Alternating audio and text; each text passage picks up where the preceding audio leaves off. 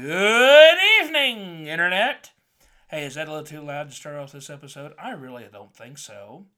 I, I, I think I ju- my ghost left me for a second there. Easy. I, I tell you what, we are ready to go for this episode. This is Two Guys Who Happen to Be Pastors, a show where two guys who just happen to be pastors come together every week and we talk about all the aspects that affect us in ministry and outside of the pulpit. I am Pastor Matt Heath of Strong Community Chapel, and with me, as always, is my trusty sidekick, confidant, and one of my best friends, Mr. Glenn Davis, Pastor Glenn Davis, I should say, of Willow Branch United Methodist Church. Howdy. Folks, we're glad that you tuned in for us this week. Uh, we got a great show lined up for you tonight, today, I should say, whenever you're listening to this. but we do want to remind you, wherever you find this, whether you found this on Spotify, whatever, I want to remind you of all the platforms we are available on right now. We are available on uh, Spotify, we are available on the Anchor website, and we are also available on the Apple Podcast app if you uh, are an iPhone user. Me and Glenn are. So wherever you get a chance to find a good podcast, give us a listen. Um, and we also want to uh, mention that we do have a Facebook page that we keep maintained and upload all of our episodes. So, if you would, give us a look, give us a listen, look up two guys who happen to be pastors on Facebook. All one word, or all, you know, just type it out. And give us a listen, give us a like, and uh, interact with us. There's actually a question on there right now, um, as of recording, asking uh, where everybody's from, what you like about the show. So let us know what's going on. Tonight we're going to dive on in a little bit and go ahead and jump into the episode. First up, as always, we have the Purdue Ponderings with Pastor Glenn. This is the part of the segment, or this is the segment of the show where we talk about all the fa- all the aspects of being a Purdue fan here in Indiana. And while you may not have been born into it, you certainly can marry into it. Glenn, what do you have for us this evening? Well, first of all, we are recording this on Thursday, December 30th, and we just witnessed a five hour marathon Oh man, where the Purdue Boilermakers kicked a field goal to win a, I believe it was 48 to 45 victory over Tennessee in the Music City Bowl. Purdue ends the year 9 and 4. It's the first time they've won 9 games, I believe, in 20 years. Maybe 17, 18 years, but it's been a It's minute. been a long time. So, congratulations to the Purdue Boilermakers. We watched the game at home and ate Oh. thousand degree pizza like Americans. and um, uh, congratulations to Tennessee. They've had some pretty lean years like we Mm-hmm. have, and it was it's good to see the Volunteers doing pretty good as well. America's always a little better when Tennessee's doing well and Purdue's doing well. oh so. yeah, Um, USC is not far behind. i they're scaring me to death. They're gonna. They've got a new coach, Lincoln Riley, and some new recruits. And um, for those of you who don't know, I don't know if I've mentioned it on this platform. Uh, USC is actually my team. Um, I married into Purdue. Yeah. I do love the Boilermakers. I have paid for some of my wife's um, schooling, so I feel connected to the program. I paid my booster fees. Uh, but I lived in California and had contacts in California when USC was USC. they and were a force. Yeah. I love their uh, apparel. I love their merch. I love the way their stuff looks on shirts. So um, we're about a year or two away from USC uh, playing Alabama and Georgia and the Oh. likes in national title games. So we're not very far away. Top recruiting classes and whatnot. But aside from that, congrats to Purdue. It's good to see them back. I think they're they're only getting better. Their recruiting class was top twenty five this year. So uh, in Indiana, that's that's doing pretty well. There's a lot. I'll tell you what, Glenn. There are a lot of bars, homes, everything out there. Can you imagine what West Lafayette sounds like tonight? Not interested. Oh. you- Hopefully, it's still there in the morning. Oh, I'll tell you what. It it, it was. I, I came over. Unfortunately, I of course you know with feeding and everything, I had to miss a good chunk of the game. But I came in for like the last half hour of it because it went into overtime. And uh, I'll tell you what, that last Tennessee play where he was literally millimeters, millimeters from the zone. Yep, I would say, and I said it at the time, and I'll say it again. He got in, and his knee was not down. For anyone affiliated with the volunteers, I don't know why you're listening to us, but God bless you for doing it. Um, he got in, but his progress had been stopped, and I believe the tight. I thought it was a guard, but I guess it was a tight end. Pulled him in, which I know you can shove people in. I don't know if you can pull people in. Anyway, they said by rule he was down. And for the record, two times on that drive, Tennessee could have kicked a field goal And they did. and put the pressure on Purdue to score, and they didn't. So, um, I mean, props to you for your fortitude, former Heisman Trophy winner Josh Heupel, who's the coach of Tennessee, and a good one. They're going to Yeah. be good for a while. Yeah, yeah, oh yeah. Um, I was going to say, you won't want to run into them next year. Ooh. But um, props to the Boilermakers for pulling that one out. It basically it was an even match. It came down who wanted it more, and I think Purdue just wanted it a hair more They did. than Tennessee did. So, uh, my Purdue pondering tonight has to do with a choral workshop that I went to several years ago. Yes, for those of you who don't know, yours truly was in the show choir, the glee club, if you will, my senior year of high school. Um, I had a badly, badly damaged knee. It had been dislocated. I had torn my meniscus and eventually tore my quad that year. Um, I was confined to a wheelchair at school for the majority of my senior year of high school. And I decided that it would be good to try to desperately stay in some kind of shape. So I joined the Glee Club, where I was in the middle of the second row when we would perform. So I was kind of the counterpiece to what everybody else was doing. So it looked good, even though I wasn't really doing anything. Well, So props to Mrs. Kroll for making that work. Um, but you know, I have such showmanship and such sparkle to you me. are quite the flair. I mean, So plus, I was something that you know guys could focus on when they were trying to pretend when they were at shows with their girlfriends. They weren't checking out the chicks in the front row, who were gorgeous, by the way. If you're listening to this, you know what I'm talking about. Ladies, I respect you. Uh, so we went to this choral workshop and, and we were a hit there. We were we were actually we had Amanda Hummer was her name. We had one of the best student choreographers that I personally think anyone had had ever seen. I didn't know how good we were until we started being around other glee clubs, Matt, and we were better than they were. I mean, we were for a small school in Central Indiana. We were pretty good. yeah. Uh, we went over to Purdue. They had our our well, they were doing a song that we had already choreographed, and we did it. And they offered our choreographer scholarships that day. Really? Like it got real, real quick. And we performed in Branson later on, and, and I still have pictures from that show, and we got this huge trophy for winning a contest, and it, we were a fairly big deal in this area for a short time. And uh, we're at this choral workshop, and the reason I'm telling you this story is as this, it was at Purdue, and I was frustrated that day, as were several guys in the group, because we had been promised tickets to the number three Arizona Wildcats versus the number 10 Purdue Boilermakers that day. Oh. And we did not get to go to it. They chose to go a different way with it, and we toured some kind of music museum. I didn't pay a bit of attention. I don't even know what the building was called Yeah. because I wanted to be at the game Well, yeah. and we heard the train and the train whistle. If you're not familiar, Purdue has a train whistle on permanent loan from an Indiana museum and a private collector that they blow when Purdue scores touchdowns, gets turnovers, and it's loud. I love it. And we just heard that thing go off and go off and go off all day. Purdue won that game, I think 50 to 3. and we didn't get to go Oh. and I did not learn a thing at that choral workshop. I was so angry. The the band and the the student section and the team all came walking by where we were and they were like, "What are these guys doing?" And we're like, "Not having as much fun as you."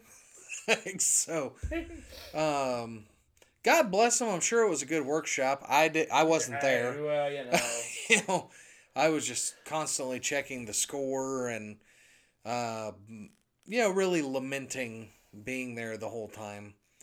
Um, because at that point, that's 2002, 2003, 2004, when Purdue was still Purdue yeah. from the Drew Brees, Kyle Orton years. So, very disappointing that day, but you know, I guess that's that's what you get. Well, Part of it. well, you know, they'll be good next year. No, they won't. no, No, they won't. gotta. I went through 9 and 39, folks. That's a story for another day. If you know wins and losses, 9 and 39 isn't good. But um yeah, not only did I miss the game, I didn't learn a thing at the choral workshop, but but I was part of the most ta- ar- arguably, I guess. Oh, well. the most talented group there, mostly because our choreographer was amazing. I don't know how many of the rest of us were that great, but um, there were some good ones. There were some lookers, and then there was me. So, um, props to you, Purdue Choral Workshop guy. You missed the game. Mr. Props, working at the Choral Workshop guy. Old Budweiser commercials. So, anywho, um, great job by Purdue that day. Great job by Purdue tonight. Um, that'll be a much more fun plane ride home than it would have been. And um, yeah, just um, when someone promises you something, make sure they follow through. Because that's kind of how they got us to go to that choral workshop was the promise of going to the game. And then we got there, and I'm like, well, the game's starting in 10 minutes. We got, oh, well, we're not going to the game. Yeah, we are. You promised. Yeah, but we don't really have time with the schedule today. Well, I do. Do you mind? Uh, I'm just going to walk over there now. There was another guy and I, we really, really thought about walking off when just saying, everyone was yeah. doing the thing, and we didn't want to get the cops cold on us. So. yeah, it is true, but What are you gonna do? Well, hats off to the Boilermakers for that whole day. Um, I don't, like I said, I remember nothing after learning that we weren't going to be able to go to the game. So, um, there you go. That's my man, little choral you workshop. can't you can't take a joke Between the man. Glee Club doing the choral workshop and the Glee Club causing me to visit 41 or 42 people that night when I was a chaplain. Not a big fan of the Glee Club out there, Matt. That's all I'm saying. I'm sure they're better now. That's been 20 years, but 20 years and 10 years respectively. I'm saying all those folks are gone. Um, the chaplain thing really wasn't their fault, but you know what I'm saying. If you've heard that pod, if you haven't heard that, go back and listen. It's worth a listen. Uh, the Purdue Glee Club made one of my first nights on call as a chaplain very, very interesting. So, um, guys, we're gonna have to start repeating stories for too long here I- if we're well, I not careful. I don't know. I don't know. We'll we'll see. Yeah. So, hats off to you, Purdue Glee Club. I'm not your biggest fan. And now Matt's gonna take his hat off. Awkward transition. Uh, Well, not bad. Not bad. Matt's going to take his hat off. He's got his Beck Seed hat here with him. In his over sweatshirt. And he's going to tell us who he's taking his hat off to this evening. Matt? I'll tell you what, Glenn. People ask me like, "Do you have another sweatshirt?" I said, "Yes, I actually have two of these. Believe it or not." And people ask, "Do you, do you not like wearing other?" I said, "Yeah, I like wearing other stuff, but this is comfortable. It's it's like a good, it's like a nice piece of apple pie. You know what it tastes like. You know what it's gonna do to you, and you enjoy it. You know." And the same with my hats. I wear the same kind of hat every single day. Well, typically they change right around August when I get new ones from Beck's, but that's another story.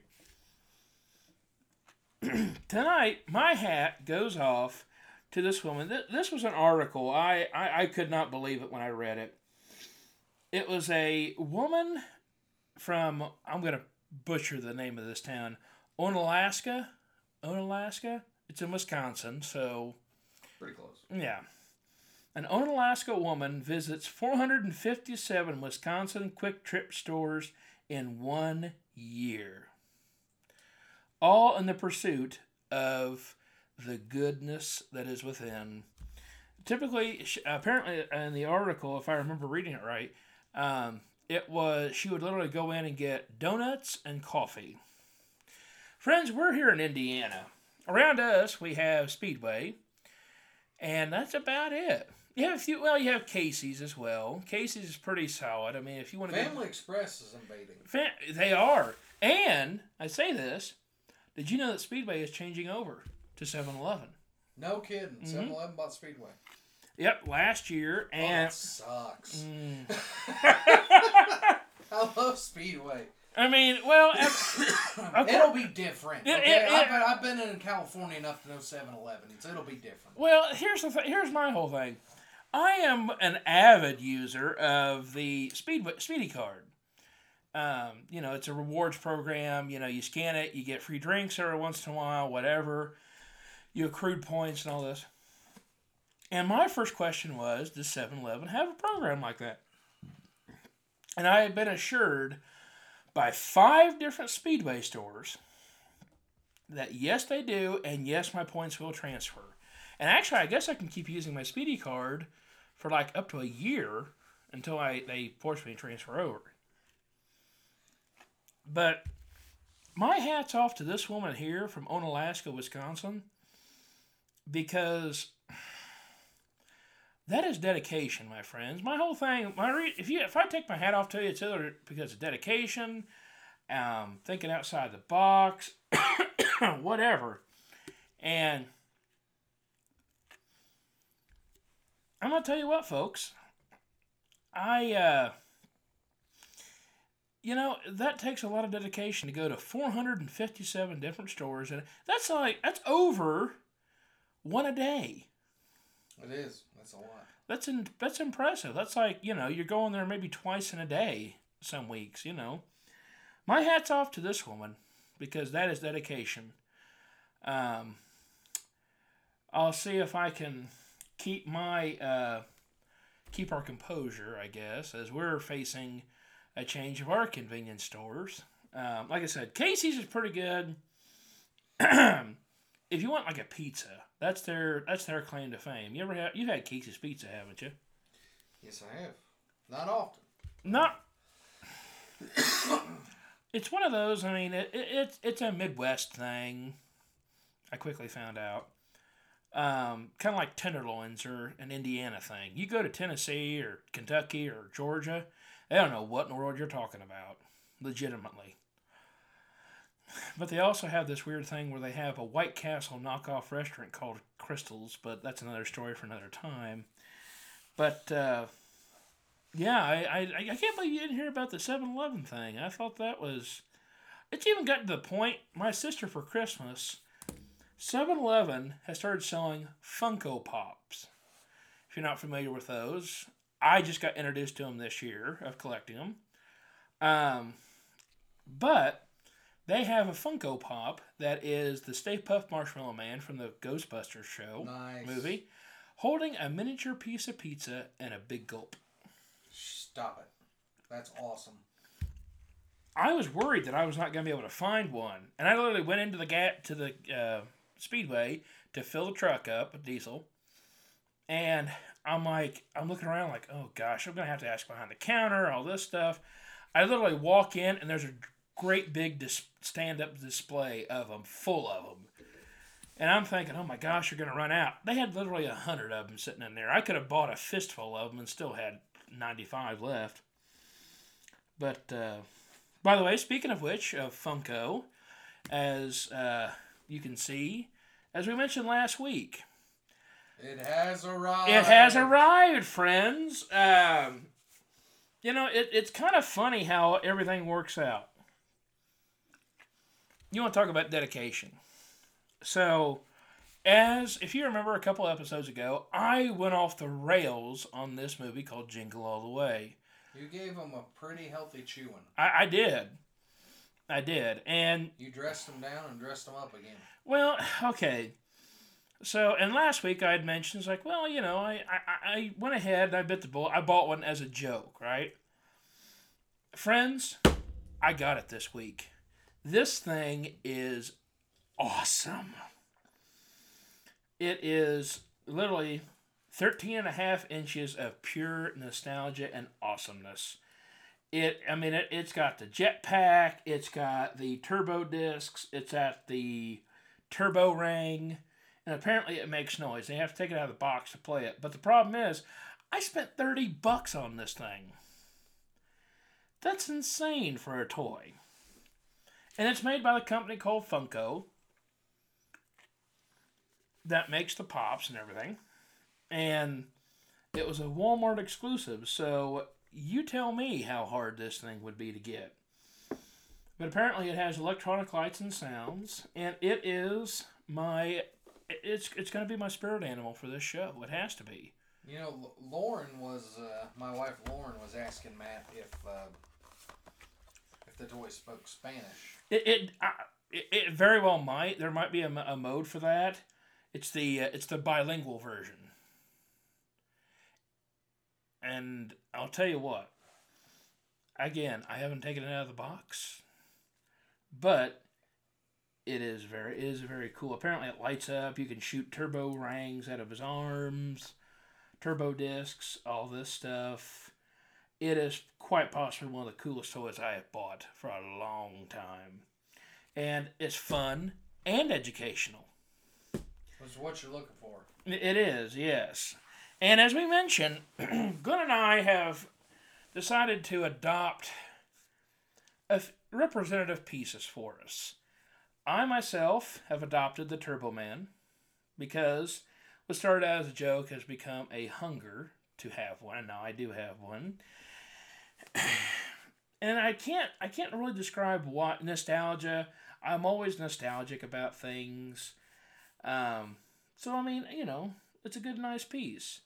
Glenn happens to have Mister Al Bundy as his representative, and I'll tell you what. They're on opposite ends of the table. Mr. Bundy over here is about a it's an eight inch figurine. Turbo Man is a 13 and a half inch figurine. No big deal. Well, it's not. Eh, well, you know. You know, I got I got to do this. I've been I've been sitting here working on it. Oh. I uh, think it's only a couple seconds, so I think mm. we can get away with this. Let's let's go ahead. Best in a t-shirt. All right, Arnold, those phrases don't make It's, any. it's like they're making an ordinary movie into the all-time record-smashing holiday classic hit, Gigolo Day. Quiet pause. I mean, it is a. Yeah, I, I can honestly say that I was excited. I'm, I'm moved to tears and other emotions. It right is. now. I don't know why I keep going all over it, but I do. I am literally fighting the urge to take it out and play with it. Um, Well, if you're not interested in its in its uh, monetary value, though, like you mentioned, the market got a little flooded, but those things will be worth some money. Well, soon, here- they're not making a ton of them. I don't think. no, it, I mean it was a Walmart exclusive, and the thing about it is, I was telling Lauren, um, I looked it up on after I bought it. I looked it up on eBay because as an auctioneer, you kind of want to know what certain things are going for in the quote unquote real world. These are like ninety bucks now. That's insane for a toy. Just the doll by itself out of the box is fifty bucks. So, but I got mine at the factory retail price. So, that might not have been the best place to in- insert this, but I'll tell you what. I had to mention it. I did. It is here. It is awesome. And it will be with us when we record these episodes. Much like Al Bundy will be. And Al Bundy is with, what is it? He's with this, is it Salesman of the Year award? Mm-hmm. That's what I thought. So, um, classic little piece. It's a uh, it is a Mego. Um, if you remember, if you're a child of the '70s, Mego was the one who made all the action figures for like uh, Batman, Superman. They made all like the DC and Mar- early Marvel stuff. Um, kind of faded out when their president went to jail for some white collar uh, federal stuff and then came back and reintroduced, started making new t- uh, new toys, new figures. So uh, very cool, and it just kind of goes to show how nostalgic Glenn and I can be on this. So much. Oh man, so I'm gonna step off of that right now. I have my Turbo Man. I just had to tell somebody. Uh, and now we're gonna move on to the stuff on Glenn's shelf. This is the part of the show where we, as we've mentioned, we record these episodes in Glenn's office here at Willow Branch United Methodist, and in the in his office he has shelves that are completely full of random things that he has collected throughout his years um, in ministry and even before that. And everything, every single one has a story. Apparently, this week we're going to talk about something that's actually my one of my favorite stories of the Bible, the Ark of the Covenant. Now, is it one of your favorite stories from the Bible, or is it one of your favorite stories from Harrison Ford and Steven Spielberg? You know what? It's a little bit of both. it came. It, okay, so it started out with Harrison Ford, and then you go back and read it, and it's like, okay, that's kind of neat, you know. Well, we had to do a presentation one time on the acacia wood and the dimensions of it, and I can tell you that part was not a lot of fun. so, uh, in fact, we had a guy that didn't show up for study group, and uh, we all three did our presentation, and we didn't tell this dude because, well, he didn't come study group, and he always waited till the last second to do stuff. Well, so. then there you go. Um, he probably curses our names to this day, but what I don't care. Um, they came to his presentation, we all went and sat down, and he hadn't done anything. And um, I think I finally got up and rescued him and did his part, but he got a pretty stern talking to, Oh, I'm sure he did. which he deserved. Because I'm telling you something right now, you might consider that me being a rat or a, you know, a kiss butt or whatever, but let me explain something to you when your life, your ways of making a living, your education and doing that, whatever it may be, is on the line, and someone doesn't respect that, I get a little irritable. I'm sorry, I'm taking this seriously, and you're not. That's not a good excuse to me. So if you don't want to do your work, I will do it for you. You're gonna pay the re- you're gonna pay the piper on it. Yeah. I've just I I mean, look. I. I will cover for people. I'm gonna sit right here because I'm pretty sure none of my teachers are listening. All throughout school, I would help people, even if it was during a test or on the stupid accelerated reader program that I had to help people cheat at all the time. But look, when I went to school for ministry, I mean, who cares if you pass high school sewing or English 10 or whatever? But when we are in practical ministry, that's literally what the class is called. And a whole lot of room for mess ups. I don't I, I don't have any interest in your excuses. This is my life. Mm-hmm. I'm doing it whether you like it or not. And if you want to come along, that's fine. And a lot of people might say, well, that doesn't make you a good teammate. Well, I work alone. I might explain a little bit to you. So, anyway. What was the next thing we do? it's on your the Ark of the Covenant thing. Oh, yeah, yeah. Well, I've, I've got to be honest. I got to. Sometimes I get up on my soapbox, and can't get off of it. Nothing wrong with that. I, It's a hey, pretty tall one. I literally just did it like five minutes ago on Turbo. Yeah, but you remembered gracefully how to move along, and I didn't. Well, Uh, so I have, for those of you, all of you probably don't know, um, a very, very miniature sized Ark of the Covenant. And here's the thing about my miniature sized Ark of the Covenant, and I'm going to dare Matt later to do this. You can take the lid off and see what's inside of it. as I recall, it didn't come out very well for the Nazis. No, and uh, when we did our skits a couple weekends ago for Christmas, that was the gold in our play with the gold, frankincense, and the little drummer boy, which was hilarious, by the way. Owen, this little kid, Owen in our church, come in with a drum set attached to his neck, and he put his sticks up and he goes, "Are you ready to rock?" Of course, the joke being baby Jesus is in bed, and you know what that baby needs is a drum oh, solo. oh yeah. So, um, oh yeah. so anyway, Emma used that as the gold, Very nice. and she pulled the lid off immediately and looked inside, and I went, "Everybody, get behind a pew!" and I dove over a pew and hid under it, and I finally popped up. I was like, "Are we good?" And she goes, "What on God's green earth is wrong with you? I said, clearly you're all not Harrison Ford fans because that was funny. That was I don't care who you are.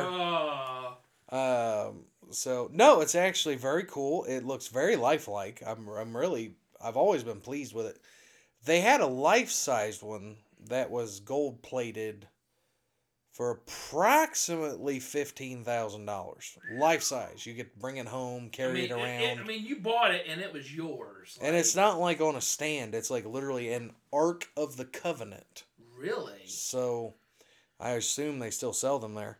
Um, yeah, I just turned the corner and there it was, and I was like, oh my god, I found it. I didn't know. Well, I mean, thousands guy, of years of searching, and it's just no. It's, well, there it is. yeah. Uh, funny side story: We uh, were at the church of uh, the Nativity in Bethlehem, which is on top of the cave which they believe Jesus was born in, according to the locals in the 300s um, A.D. And it had a Roman temple over it. There was a cave there. There was a grotto there. It looked like there had been a village there. Seemed to fit the part. Yeah. Um, but the the story was we walked by the cistern because this is a this is a church that was originally built in the 300s. It has not been destroyed, so it is in its original casing. It has cisterns. It doesn't have modern water, and on the side of a cistern, I found this gigantic, heavy. It had to be five to ten pounds. Key. And I grabbed it and I walked up to uh, one of the uh, Greek Orthodox guys that was in there, and I and I said, uh, "Yo, Padre." And he turned around. Oh yeah, he was very nice. Uh, yes, young fellow. What can I do for you? I said, "Well, you see, I got this here key that was sitting on a cistern over there. I don't want it, so I'm assuming you need it back." And he said, "Oh, may God bless you, son. Thank you for bringing that to me." And then over in the corner a few minutes later, he was straight screaming at this young kid, just going off. Oh.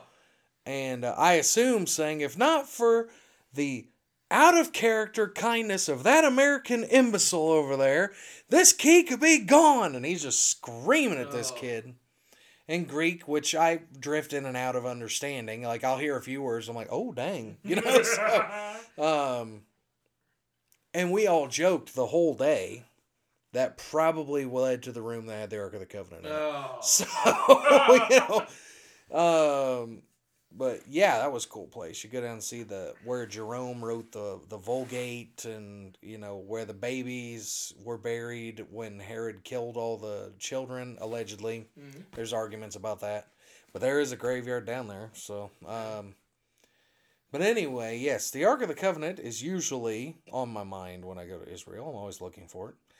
So to quell that, since I'm not going as frequently as I used to, because I went three times in like four years at one wow, point. That's yeah. Um, I brought it home with me. I can open it up. It has manna from the walk in Egypt and on the Sinai where they got manna. It has the original um, commandments that were broken, and it has Aaron's staff that that budded. So um, pretty cool stuff. I am gonna make Matt open it. We'll see if we're on air for that or not. Oh man. Um, but I keep that on a shelf because it. We laughed. I mean, there's some stuff you encounter in Israel and Palestine, folks, that is really, really sad. Um, I feel a plight for the Palestinian people. We were locked down for about five weeks two years ago. They've been locked down for, let's see, 48.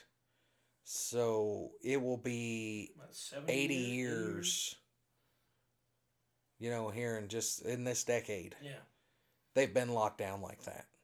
So um, we really had to cheer ourselves up sometimes with some of the stuff we saw. I saw a kid get hit in the face with the butt of a gun at Hebron because he crossed the green line where he wasn't supposed to go. Palestinian kid. Um, we saw people get arrested. Um, we had people get really aggressive with us. Um, soldiers and security forces are very, very racial there, and they don't really care what you think about it. And uh, there are sometimes you have to really sit and, you know, joking about trying to find the Ark of the Covenant sometimes got us through an evening. And uh, we would plot out courses, which we were never going to walk because the bus left at 8. but we thought about it a few times. One night in Bethlehem, we were going to go down and see if we could find that key again. But instead, we stopped for gelato because let's be honest, that was better. Oh, I mean, So, and I'll tell you what, man, we went to that. We lived in Bethlehem for a month, and we would go down to that gelato joint and eat and have dessert. There were some of the nicest people I've. ever It was like walking into Cheers, man. Oh, sure. Hey, it's the Americans! Get your wallets out. Let's do this. Glen, you want you want the purple stuff, right? Yeah, he, he's the purple stuff. He doesn't know what it is. It was grape. It was grape, but uh, they like to mess with me. Oh, you want the people flavored? I'm like, shut up. Because they all assumed we thought they were scary. Yeah. Because a lot of Americans, when you go on tours there, do not go to Bethlehem. yeah. Bethlehem is in Palestine. It is behind the wall. And a lot of people just don't want to mess with it. Isn't it kind of like? I mean, isn't like? I mean, you have to be like with certain tour group, tour groups to actually be able to go into Bethlehem, don't you? You do, and if the Israeli soldiers who run the checkpoint decide you can go in, you can go in. If they don't, um, you ain't. And it used to be during the Bush administration, the first time I went, God bless George W. Bush, um, it was nothing. yeah. You held your passport up. Americans, get in here! What are you doing? Your money's green. Yeah. Under Obama, it got a little tricky because Obama was openly hostile with the Israelis at times, and occasionally they would say, "Yeah, you don't need to go today." No kidding.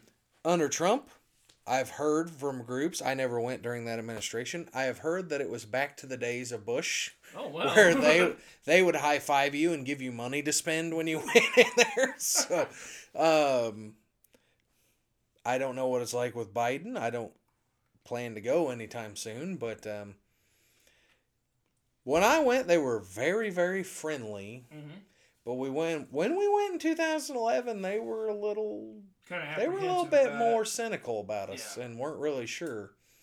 And um, you know, the Israelis would tell us during when I went during the Obama years, uh, well, you know, the 9/11 terrorists came in through Mexico, right? And they came in through Canada. You know that, right? And I was like, no. they were suspect of Yeah. us. Like, you guys don't take security seriously. How do I know you don't know something that I should know? You know, and they would just question you and question you. My defense of that is they're just trying to protect their country. Yeah. I understand. But um, normally, if you got a Republican in the White House, you got a pretty free ticket to do about whatever you want over there. So. yeah. I don't know. Don't let me affect your votes. But um, if you're ever going to travel to the, the Holy Land, I, I guess vote red. I don't know. I don't know what to. I don't know what to say there. But uh, now vote however you want. But I'm serious about the reactions. Well, it- The Bush years were very different than the Obama years that I went. Well, it's kind of like do you? I was not alive for this, and you were barely when it was changing of the guard between Carter and Reagan. And we won't get too political on this. It's just You know, I actually missed that. 85. eighty. Okay, yeah. My brother was born in 79. So, So, he, he, would. Okay, so well, he would have been on the tip. My dad was. Dad been home from Vietnam for about six years at that point. So Okay. So he. So, of course, we remember the Iran hostage situation going Mhm. on there in the late seventies and everything. And it was funny. They legitimately waited until twelve thirty, the day Reagan was inaugurated, to let those people go. My dad is a huge, is a big Reagan fan. Voted for him twice. Said that you know that was when he really felt that you know when you voted it mattered and it still does to this point. but he's I think it might matter more than ever. But well, I, I hear you. but um, but he he has said that was the funniest thing I ever saw on the news that night. He said, and today uh, President Ronald Reagan took the oath of office today, and in national news. The Iranian hostages that have been held under guard were released today at 12:35 p.m. our time. And he said that was the funniest thing I ever saw in my life, and it it led me to believe. Is he president now? Are you sure? All right, get out of here. I. I mean, no, I mean, no. If I mean, if you were a Carter fan, whatever. I mean, that's like I, I mean, people argue he got dealt a bad hand. We won't get into all that, but I just, um, I remember studying that in, in high school and in, U.S. history. I would argue that Ford got the nastier hand, but He you know, did. because he had to pick up He was sort of- Nixon and Agnew. yeah, he was picking So- up pieces. So I mean, But yeah, it. A lot of people don't feel like it matters who your president is. We went over that with. Uh, we're way off topic now, we but um, are. we went over that when we were reading Animal Farm at Morristown. That you know that was one of the questions in one of the packets was, does it matter who your leader is or not? Does power corrupt? Absolutely, or are some people capable of wielding that power? And of course, you know you mentioned Cincinnatus, the legend of Cincinnatus, who took the Faxes. I'm not sure how you say that word. I'm not a big Latin guy, mm. but he took the control of Rome to protect it from barbarians or whoever was invading, won the war, walked back into the Senate, and handed it back to him and went home. Do, are, are there people out there capable of that? Or Yeah. does absolute power corrupt? Absolutely. And it was refreshing to see a lot of the kids thinking that, well, it doesn't matter. Trump and Biden are the same guy. And I'm like, yes, but I, and I never thought I would say this because I wasn't his biggest fan. I think he did a lot of good things, but boy, he did a lot of bad things, which I guess you could say about every president. Um, folks, the Obama years were not that bad. The Bush years weren't that bad. I don't remember the Clinton years being that bad, and I do remember all of those. yeah, I remember the Gulf War under Bush one being a little scary because I was very little. yeah. Um, I don't remember a time when I was more afraid for this country than I am right now. Because people are just writing acts, doing whatever they want without congressional or Supreme Court approval. And regardless of the decision that is made on it, I am relieved to no end that the Supreme Court is hearing the battle on masks because they should be the ones to decide it. So any, anyway, that's we'll- way off topic, We'll, but we'll get off. The, we'll get off that horse. But I mean, I. I, but I, I'm not trying to get political, but I'm saying it matters. yeah, it does. It, it, really It matters does. who your leader is. Yeah. We all should take a little more interest in who those people are because there's there's a lot of kids out there who don't know that the president can't just do whatever they want because for a while now, including the Obama years, president just kind of does Yeah, whatever I he mean, wants right now. He kind of wrote a blank check. I mean, they kind of write a blank check for whatever they want to do, and then, and I mean, I talk with people who were supporters of, of Trump, and I mean, it was always one of those best case scenario kind of things. You know, you had to, you had to take a little bit of chaff, you know, wheat with the chaff kind of deal. You know, separate it. And I mean, I have yet to hear my dad, and, and even my dad said this with Reagan. He said there was a lot of stuff Reagan did. I stood behind 100%. When he did the farm programs in the 80s, they were crap. Because the only thing they wanted to do was to get you to take money on loans. Wasn't actually trying to help you, give you a good price, support your price or anything. It was legitimately trying to give you, trying to get you to take money that you would have to pay back to try and operate as you had, as their granddads and dads had for a hundred years before.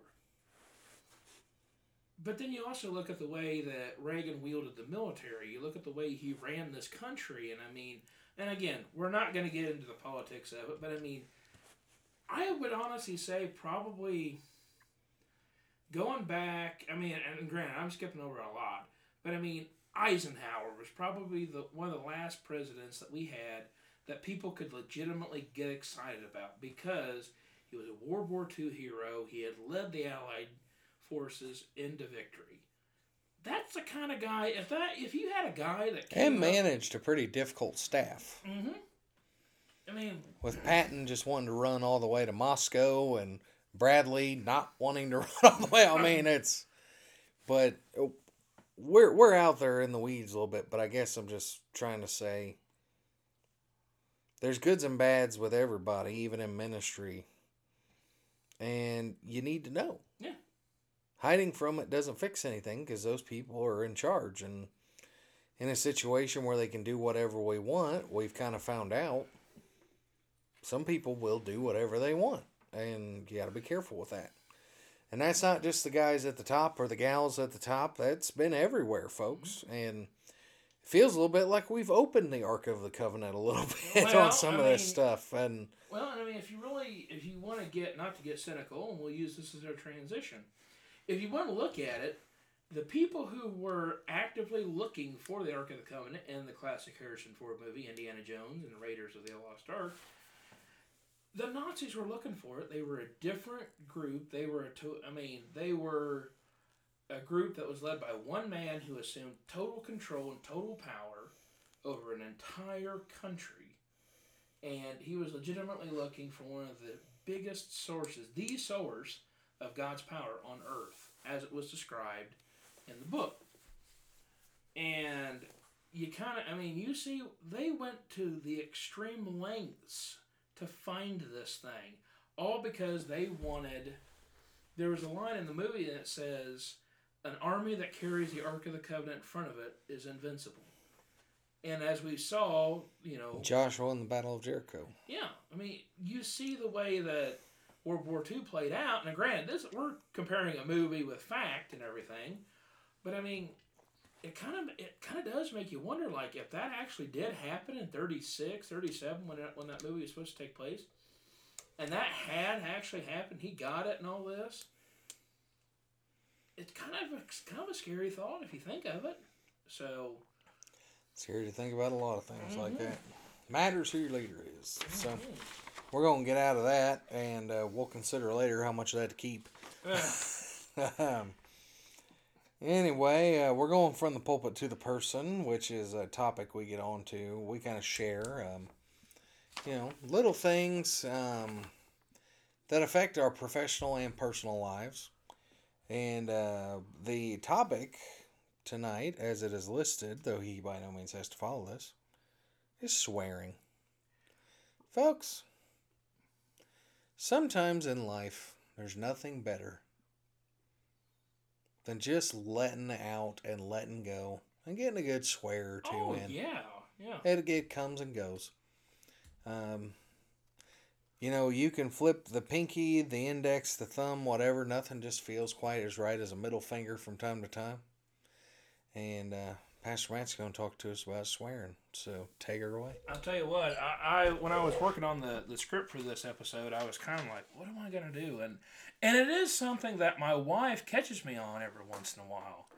And I mean, it's kind of a twofold thing because again, I am a pastor, so I should kind of be at a little bit of a high, hold myself to a little bit of a higher standard. But also, I've got a two year old daughter, two and a half year old daughter, who is repeating things that I am saying now. This morning was a classic example. For Christmas, my sister got me a cologne trial set to where um, there are these little sample bottles, and you're supposed to spray it on, figure out which one you like, and there's a gift certificate in there to go get what you want, a full size bottle of it.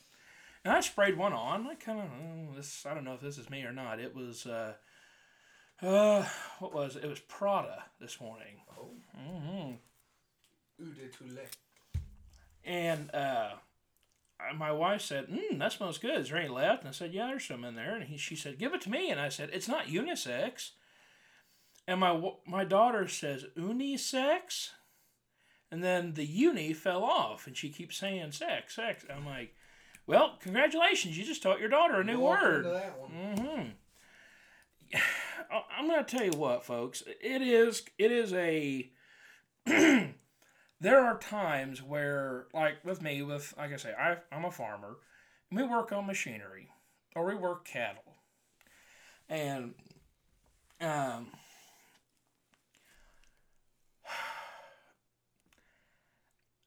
Doggone it, folks. I know that the engineers at International Harvester, and I know that the breeders around who are uh, cultivating the next generation of cattle or any kind of livestock, I know they work hard. I know they put a lot of thought into it. And they think they're trying to design something that's going to be easier on the middle user, not the end user, because they're the ones who just have to go to the store and buy it. but like this fall, Dad and I were we had to put a new starter in the combine, and we were working on uh, we were working on it and trying to get it working, trying to get it. Could not. There was one bolt we couldn't get it. Finally, we got it and got it lined up and got it going. Dad, I asked Dad, I said, "Is it in?" He said, "Yeah, it started." and I said, "Well, hold on to it. I'm about to send this bleep to Jesus." I don't know why I said it. It was just one of those things we had been. Now, Graham, we've been fighting this thing for two weeks. We had to wait like four days to have the starter rebuilt. It took us two or three days to get it out, and then the rest of the time was spent putting it back in. Friends, I'm going to tell you something. I, I can't I can't speak for every pastor, but there's a few pastors I know. They let it fly every once in a while. Is it right? Mm, not really. I mean, maybe not. And yeah, we do kind of have to check ourselves a little bit. You know, you're driving down in traffic and you think, oh, you know, you start, you know, muttering things, and all of a sudden you're shouting, you know, what the are you doing or whatever. And the fact of the matter is, and it's not th- this segment is not designed to try and get give us a scapegoat to say, well, you know, Jesus knows what's on my heart or whatever. That that's not what this is. The point of this segment is to try and tell you that, friends, your pastor is a person too. I hate to break it to you. There, we slip up. We fail every once in a while. Every once in a while, pretty much every week. And I'm, so, I'm thankful for grace. Mm. but that is that is the thing. We decided to take this occupation on. We were called to do it by God. And the thing about it is we preach grace every single, you know, with every sermon that we give, the grace that we have and the salvation that we find through Jesus and the God, grace of God. And if that wasn't the case, then well, I mean, and you go back and you look at who you know Jesus's entourage. You look at the people he hang, hung around with, his disciples, and I mean, you know, some of these guys were a little bit rough. The you know Peter, he I mean, he was a fisherman, and these guys. You ever heard the term "swear like a sailor"? Well, I'm assuming back then even they had you know curse words that they used. Probably not the same that we use now. Maybe maybe so. I don't know, but but it it should speak that if you slip up and you're talking to us and you let a word flip, you know, slip or whatever, okay, that's not gonna. Okay, I'm not immediately gonna say you shouldn't say that. Oh, you need to repent right now. You need to drop to your knees and ask the good Lord above Go for do 20 forgiveness push-ups. or you know, if we were in the in the Catholic religion, you know, twenty Hail Marys for our our fathers or something, you know. Do 20 push-ups. We'll forget it ever happened. There you go. See, but friends, we do slip. We let things uh, fall. We let things um, come out that we say that maybe we really shouldn't. But we are all like that. Just because we are a pastor does not mean we are exempt from what's going on in this world, what we're around. And just keep that in mind when you see the guy up there in the pulpit, maybe he seems a little bit stressed. He might have just let a string fly in the car on, on the car ride over to the church. Or on the way home, he's probably going to say a, he might say a string on the way home. But just keep that in mind and don't let it scare you away from talking to him. Maybe you're coming from a background where that's all you knew, that's how you grew up talking like that. All right, I still want to talk to Jesus, talk about Jesus with you. So just keep that in mind, folks. And now we are going to move on to our next segment, which is we're talking about Glen and random crap. And as opposed to the rest of the episode that we've had, which has been at best her like herding cats. Um, but we're going to talk This about your show. I mean, uh, it's both our shows here. I am just a technical advisor on this show, and the uh, director, scriptwriter, uh, there you go. Get it all. production assistant. Um, you're the eye candy, Glen. You're you're the guy. You're the well, guy. everyone says I have a face for radio. You know, there we go. See, we better not post too many pictures on our Facebook page then. No, You don't want to scare the mice away. No, there we go. See, now we're gonna send it over to Glen on this one. Glen, what do you have for us? Because I did not have a note on this one this week. Oh, I think you'll enjoy this one. So, um, over the last year, um, as I've been tutoring a couple less kids, because I was tutoring five or six at uh, you know two three years ago. Um, over the last year or so, I've been getting messages from parents. Why doesn't my kid know geography? Uh, I've got a couple parents that I used to tutor their kids that are homeschooling now. And they're finding that their homeschool curriculum has geography in it. And their kids don't know squat. Geography, while part of the curriculum, is not taught real heavy in schools anymore. And the reason for that is it's commonly believed, I've heard a lot of teachers say it, if you can't read and write, you can't do geography, you can't do science, you can't do all these things. So reading and writing is really what your kid is going to get, mm-hmm. and math when they go to school. There's an hour and a half, two hour block for reading and writing. There's an hour, hour and a half block for math every day in the school day. Well, if you keep a track at home, that's over half the day because a day is seven hours. You got those specials, recess, lunch in there. There's not a lot of room for other things. Mm-hmm. So I had a parent ask me, she said, I just asked my kid what continent England is on, and he doesn't know where England is on the map. And I said, Well, that's not surprising. I said, um, You got to be patient. They haven't done a lot with geography. And she's like, Why not? I don't remember it being it that way. I said, Because it wasn't. We used to study geography. Our parents used to buy us maps and globes and um, annuals that had this information in it. And I was listening to the great Jim Cornette uh, experience. Well, no, it was the drive through this last week. And there was an email written to him that I think will clear some of this up for you and may surprise you.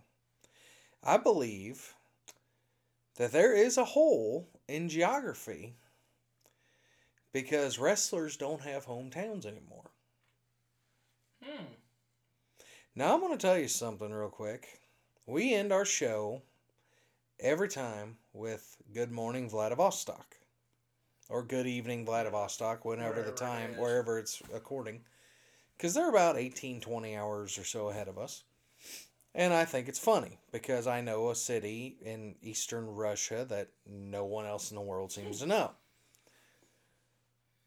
And I was learning to the last couple days. We were watching some things on the Russian Revolution because yet another movie, The King's Man, is covering the topic of Rasputin. Mm-hmm.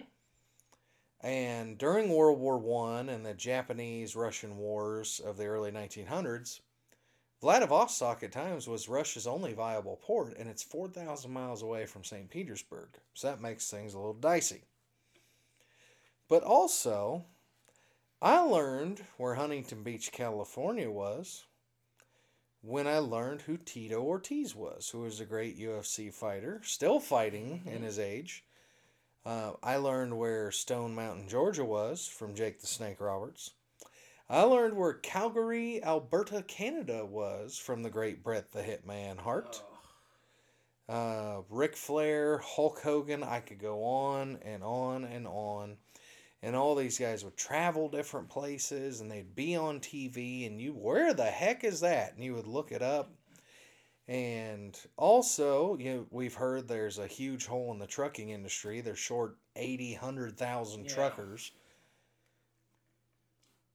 When my dad, my grandpa was a trucker. Some of my uncles were truckers. My dad even did his share when he was younger. He wasn't wasn't his career, but it was something he did.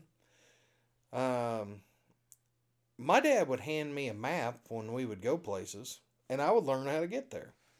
As we sit here right now without a map, I could drive you from the Outer Banks of North Carolina to Los Angeles, California without a map. It's just something we focused on more because the world was bigger Mm-hmm. and there was just more of a focus on origins, where people came from, why that was important.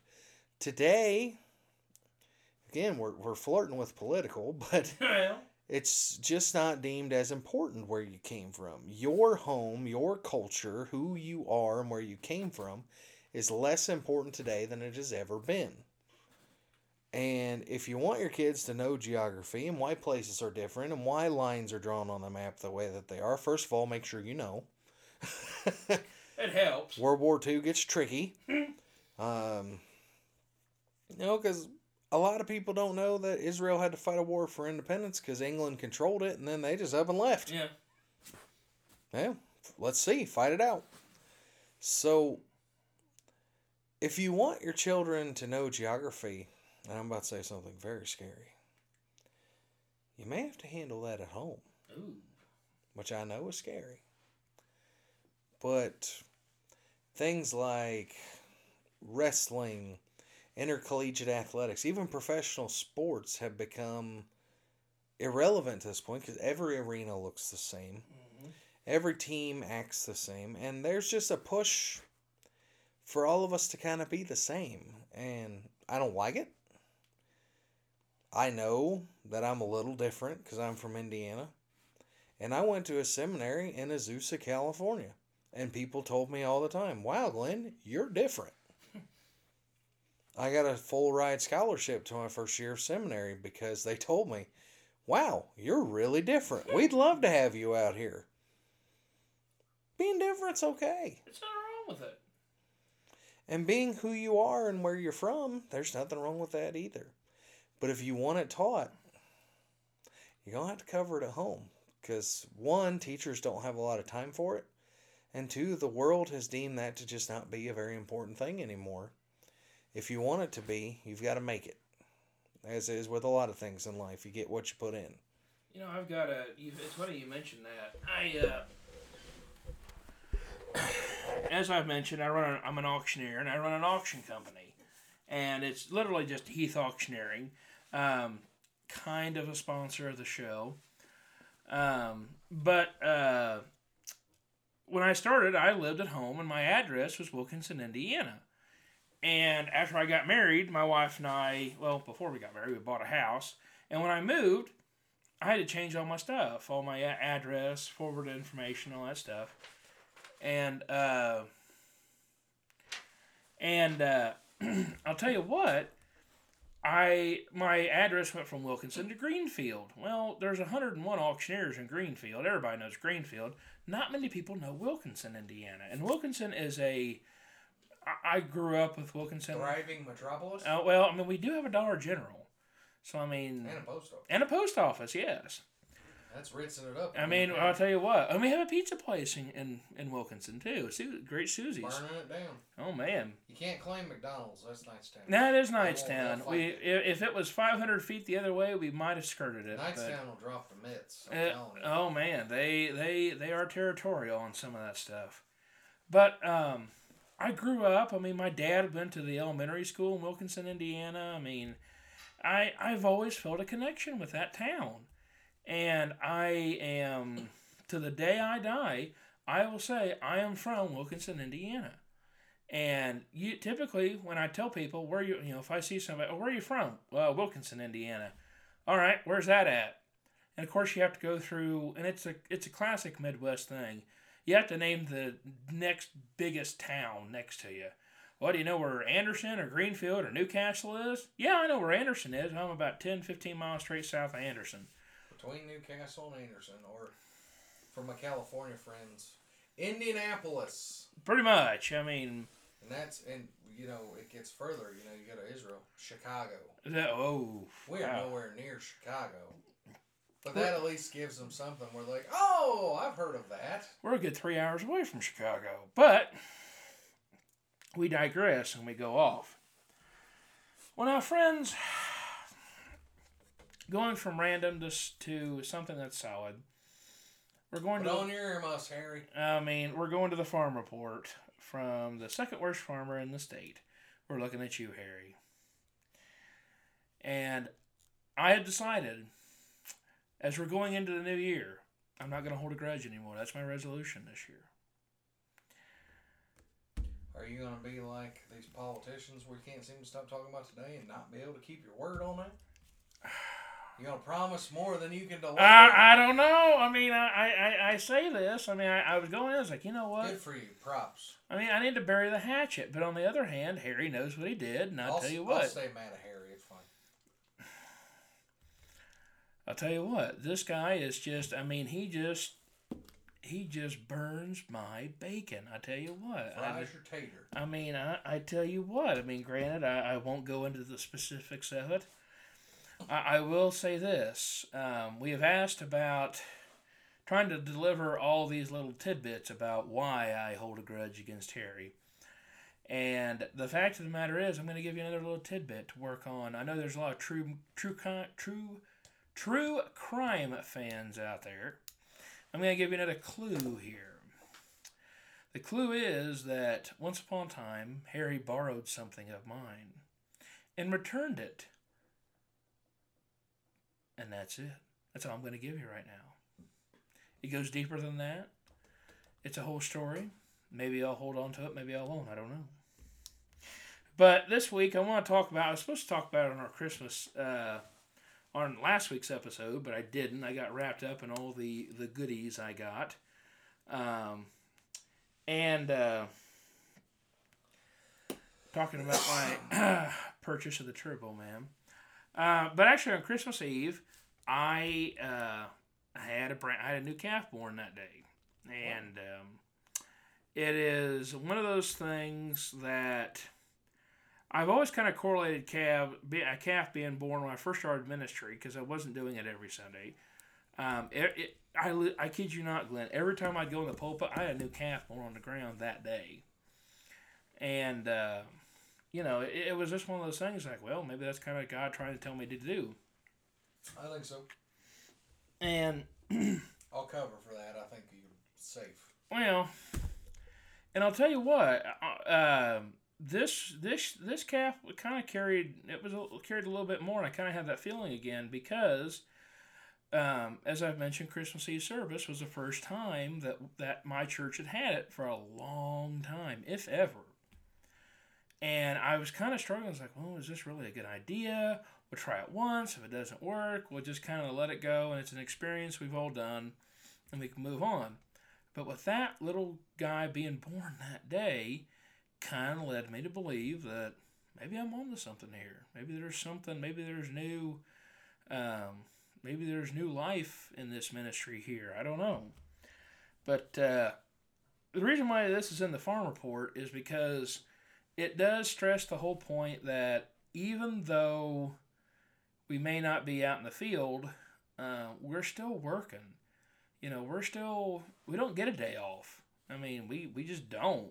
Tomorrow, I tomorrow is New Year's Eve, and I've got a laundry list of stuff that needs to get done, and uh, you know, doesn't take a break. Feeding this world is not something that's a nine to five job. I mean, Glenn can tell you, I've come in for to help with youth group, and I've come in with feed dust all over me or mud on my pants or whatever, and uh, but I still dive in. I jump, you know, I jump in, I do it, and uh, you know that. Just keep that in mind when you're eating your hamburger or you're eating, you know, whatever tomorrow night for New Year's Eve, or if you're drinking even. That uh, that wonderful uh, Jack Daniel's Sour Mash whiskey that you're going to be drinking, you can thank a farmer for that because the grain that went in that probably came from one of his fields. So, um, other updates on the farm report. Uh, the mar- the commodities markets are holding very steady, very very well going into the new year. Farm machinery prices are standing still as well, and on a continual uh, increase. And I've actually was talking with a few friends, few industry insiders, who and I've asked them. I said, "Do you think we're in a bubble?" And they they one guy said, "Well, no, no, no. I think we're just kind of starting to see everybody come out and start spending the money on it." And another one said, absolutely. This is exactly what you saw with the dot com bubble. This is what you saw with the housing thing in the, in, the, in 09. Um, so just kind of, boys, if you're out there and you're listening, keep your nose to the grindstone, but keep a weathered eye on that horizon because something's coming. I don't know what. It could be good and it could be bad, but we're all in this together. Now we're going to move on to what our wives have to look forward to, or rather, what Miss Lauren Davis has to look forward to. This is a segment of the show where we investigate the aspect that as men, we kind of become our fathers as the time goes on, whether we want to admit it or not. And as we have heard, Glenn's dad is quite the riot act. Glenn, what do you have for us this week? Oh, about a month or so ago, we were sitting at a restaurant called Jackie's in Gas City. Not a sponsor yet. And uh, Jackie's has been around for a long time. My dad and his friends used to go there and eat back when he worked at AEP Marion back in the early 90s, late 80s. So it's been around a while. And um, Jackie's is run by a wonderful lady named Jackie. Go figure. And she's been short of help for a while. And their food there is delightful. I can confirm. Some wonderful food. That some of that good down home cooking, is it?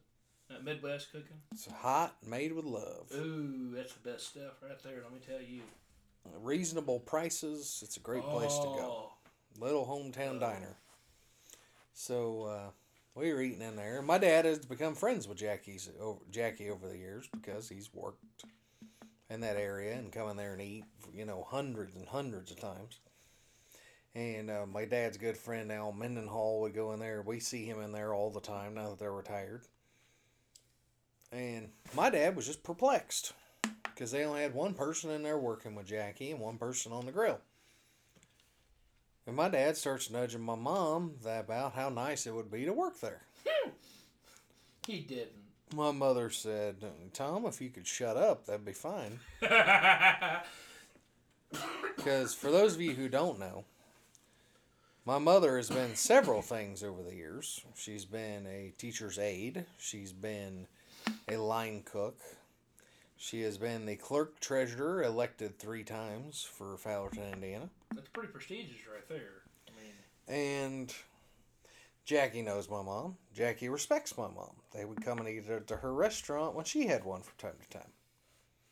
She kind of hears this. She comes over. And my dad starts bartering a salary for my mom to start working at You're Jackie's. serious? And my mother, who is going or has become, she's going to turn 70 years old next September. Mhm. Uh, doesn't look a day of it. She, she, in fact, my I- mother's lost 60, 70 pounds. She looks tremendous right now. I didn't now. know your mom was that old. I thought she was maybe late 50s, early 60s when I met her. Uh, other than dealing with a little skin cancer, she's in great health. Yeah. And um, she she did what she always does, which was right there. She kicks my dad in the shin. Shut up. My mom doesn't want a job. She was terrified of retirement. Uh, she didn't want to give up the clerk treasurer gig because she just thought she wouldn't have anything to do. Well, that's fair. She wanted the salary. Well, it turns out her retirement pays more than she was making doing that job. and she's got more to do now than she ever has. Well, She actually has time to do gardening and take Madison places and see games and uh, help my dad not to make a complete, you know, chuck wagon of himself. And she's enjoying that. Tom, stop it. Because if Jackie offers my mother a job, my mother will take it. And she knows we're at a very important crossroads here. And Jackie kind of walked away, and Dad goes, "Well, don't you want to work here?" And she looks at him, and loud enough for everyone to hear, goes, "No, I don't." Said Tom, "I like eating here. Quit making this awkward." and I just sat back and let him go. Sometimes I get a kick out of watching it. I'm like, "Is this what it looked like when me and Dad argued to you?" And she's like, "Shut up." And And um, so yeah, Um, my 71 year old father, who will be 72 in a couple weeks, January 8th, shares birthday with Elvis. Not a big deal. Mhm. Though uh, my grandmother, his mom, was a monster Elvis fan, and there's a family folk tale that she held off birth for over an hour to make sure my father was born on Elvis's birthday. You're serious. That's I that's the folk tale. I don't know how true that is. She's not around to ask, and you better know if she was alive, I'd asked her by now. Because my grandparents were my grandparents were fascinating people. My grandfather drove a truck for fifty years. My my grandmother was in the same class as James Dean. My grandmother, uh, my mom's mom, was essentially from Germany. She married a World War II veteran, and then she married another World War II veteran. One was in Europe, one was in Asia. My grandparents were fascinating people.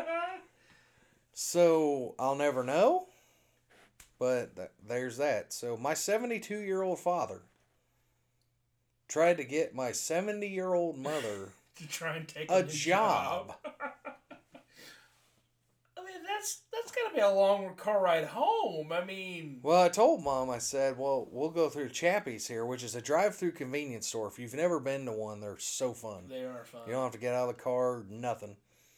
And uh, I got my 44 ounce whatever and, and my SpongeBob ice cream bar or whatever I got. And I looked at mom and I said, quick, ask, ask him for an application. See if he can-" and dad turned around and goes, what are you guys talking about? And I said, trying to get you a job, dad.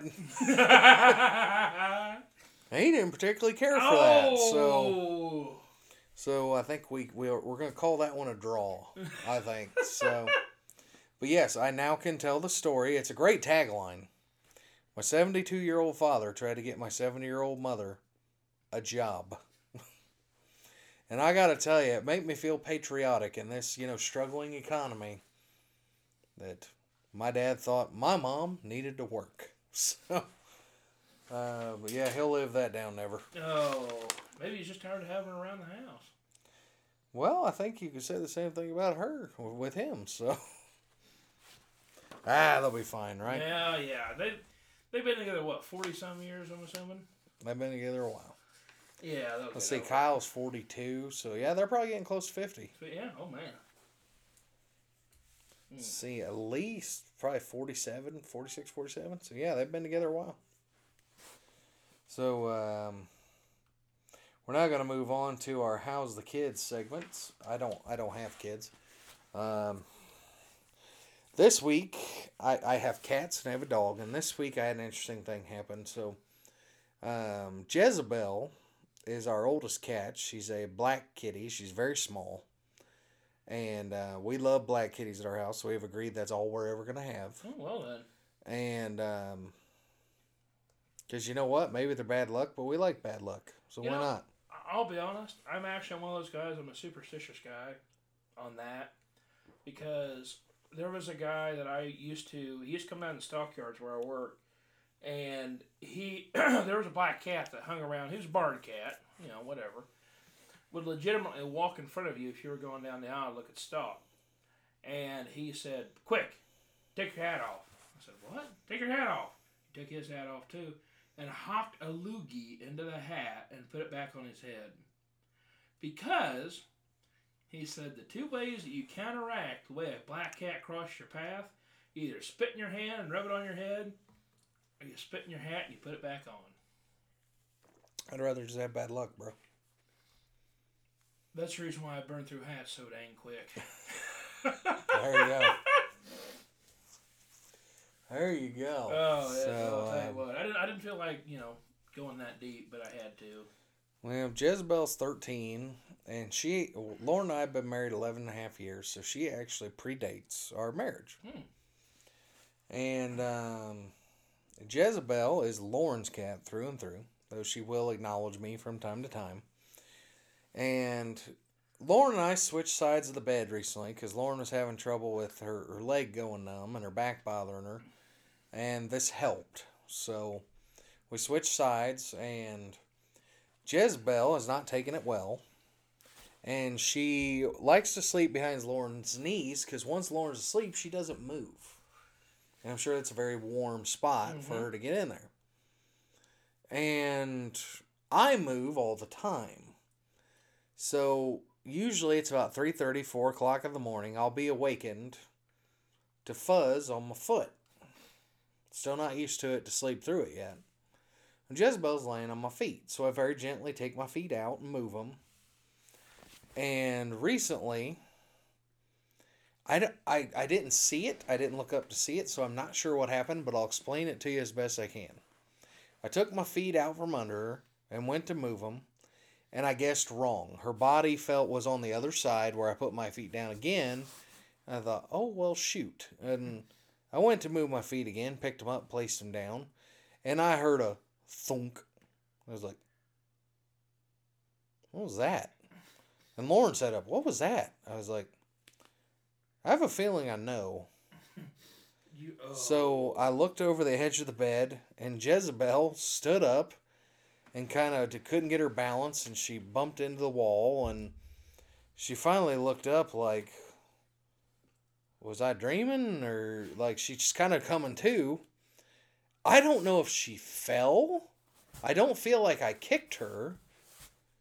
But she fell off that bed and busted her hind end, like completely asleep.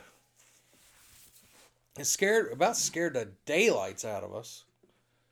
And um, so Lauren now refers to it as me yeeting her to the floor, which I did not do. But that and Asa and Cleo both have problems with their ears, so I feel like the vet is in our near future. So just a heads up to you as you watch them next week, the ears, watch it. They're both If they come out and see me, I mean, it, it's kind of a, a toss of the coin if they do. well, particularly Cleo will run off and she'll scare the crap out of you, but mm, God love her. She's getting old too. She's eleven, so She's getting up there in years. shit. But if Ace is having the ear problem, it's not just her. So we got to figure out what's It's- what's going be on. Anything, yeah. So we'll be visiting our friendly um, old as dirt doctor, and he'll handle it. And Those are the best ones, though. Let me they are the best They are the ones. best he handled her well. The problem is we got to get her in some kind of crate. Ooh, And recently we did that, so we've used one of those up. yeah. Ooh. She's got a little card. You can only punch that card so many times before she's not gonna even come out. But she's becoming more reclusive, and we can tell it's bothering her. So we're, even if we have to just go in and get the medicine, since he's seen her, we're gonna have to figure something out. Yeah. So I feel bad about that. I, I'm not really sure what's wrong with him. We really need to find out. And so that's what's going on with the kids. So Lorraine is now almost a full week out of Christmas. How's she doing? I'll tell you what, she is recovering fairly well from the uh, from the whole Christmas bacchanalia. That's been my favorite word to say describe the Christmas holiday, um, because, and it will be for another couple weeks because every year at Christmas Eve, I listen to Jean Shepherd's original radio broadcast of him reading the Christmas story or uh, the original title is called uh, Red Ryder Gets His Man, or the or uh, Red Ri- I think it's Red Ryder uh, Guns, and uh, or the Cleveland Street Kid, and uh, she is recovering fairly well from it. Um, she is.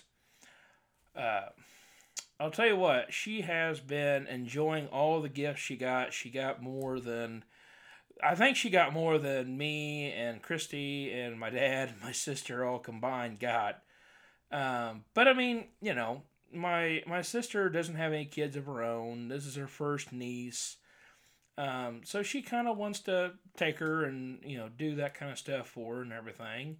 Um, you know, she just she just loves her. I mean, that's just the way it is. I mean, I, I, we're she's I'm trying we're trying not to correlate gifts with love and everything, but you know, I we do try to show try to you know try to show Lorraine that when somebody gives you something, you should be appreciative and that you should um, be thankful for it and that you know it, it means a lot to them. It can mean a lot to a person to give you that gift and to receive that gift, which is pretty much the, the spirit of the season. Um, but she has been doing marvelous with it. Um, you know, we uh, she's really, of course, we're starting to run into a little bit of an issue. Not really an issue, but with we got her a uh, uh, a fire tablet this year, a kid's fire tablet, and she can play games on it and everything. And I mean, we've kind of gotten it down to where she can play on it for about an hour a day. I know some people say, you know, I always kind of used to make fun of you know parents who said, "Well, we have screen time for little Jimmy." I'll tell you what, man, you kind of want to have that because if they don't, they lose that imagination. They lose the ability to make their own play. And Lorraine was so good at that, and I think that's the reason why she's kind of handling it fairly well. But um, you know, we're kind of putting up pretty, some pretty good guidelines on it. You know, you can play with it. Uh, let's say you know you can play with it for you know 15 20 minutes after dinner excuse me and she can play with it for a few minutes in the day um, so but she's starting to kind of at first she was like well, why can't i get, just keep playing with it it's like well honey you kind of have to do things you know you kind of have to do other things you know so she's starting to get accustomed to that a little bit and work with that and everything. But but on the end of it, um, she is great. Um, excited for New Year's. I doubt she gets to midnight tomorrow night. Probably be about nine nine thirty, and she'll be zonked. Um, which isn't gonna hurt. Tomorrow's gonna come whether I'm up or not. Yeah, pretty much. So, uh, but she's doing great as always. And now we're going to move on to a section called the commercials that tick Glenn off. I can't tell for a back on the ones that are drawing the ire of Pastor Glenn or the ones that he really enjoys. Friends, I'm on pins and needles to find out this week, as you should be. Glenn, take us there. We are on the ones I like. There we go. So there is a set of commercials every year with college football called Fansville. And I've got to admit it's a setup to be commercials that I could that I could just despise. But if I'm not mistaken, the sheriff of Fansville is Kurt Russell, I do believe which you're- helps it. Yes. And they just cover some really, really fun stuff. Like at one point, their son wants to go to tech, but their state. and they have this huge talking to, like, you have tech stuff under your bed. Oh my gosh! And he's wearing different colored face paint. And, uh, but well, I want to be a techie or whatever. And they have another one where they're in their ho- we're in they're in the hospital and the doctor went to a different school and it's a whole thing Oh and gosh. the most recent one I've been enjoying is um, sheriff pulls up and walks up to the guy's house and he's still got his face painted up and everything and he says hey, I had a report of some stolen goalposts from the game recently. And he says, Oh, well, isn't that strange? And it pans out, and his son's got a swing set built on the goalpost. yeah. And uh, he says, "No, this is a Swedish style uh, swing set. It's real big, popular in Northern Europe. You might want to check the neighbors though. Their satellite dish is a little suspect, and it's a DirecTV thing on top of a goalpost. well, thank you kindly, sir. He's like, "Yep, I'll keep my eyes open." Just brilliant, Oh. brilliant comedic. I mean, it's it's relevant. It's funny. It's not corny.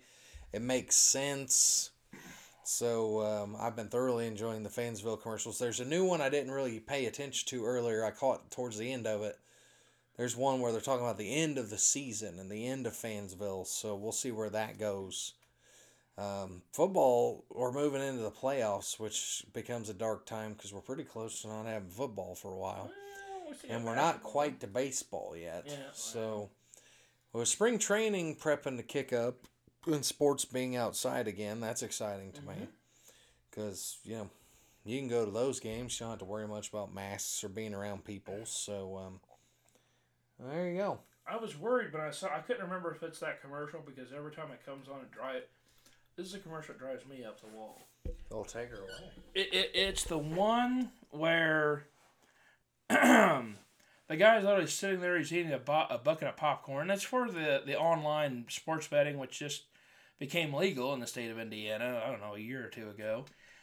And the guy's literally just sitting there watching the game, and the guy comes on and says, "It's game time, baby!"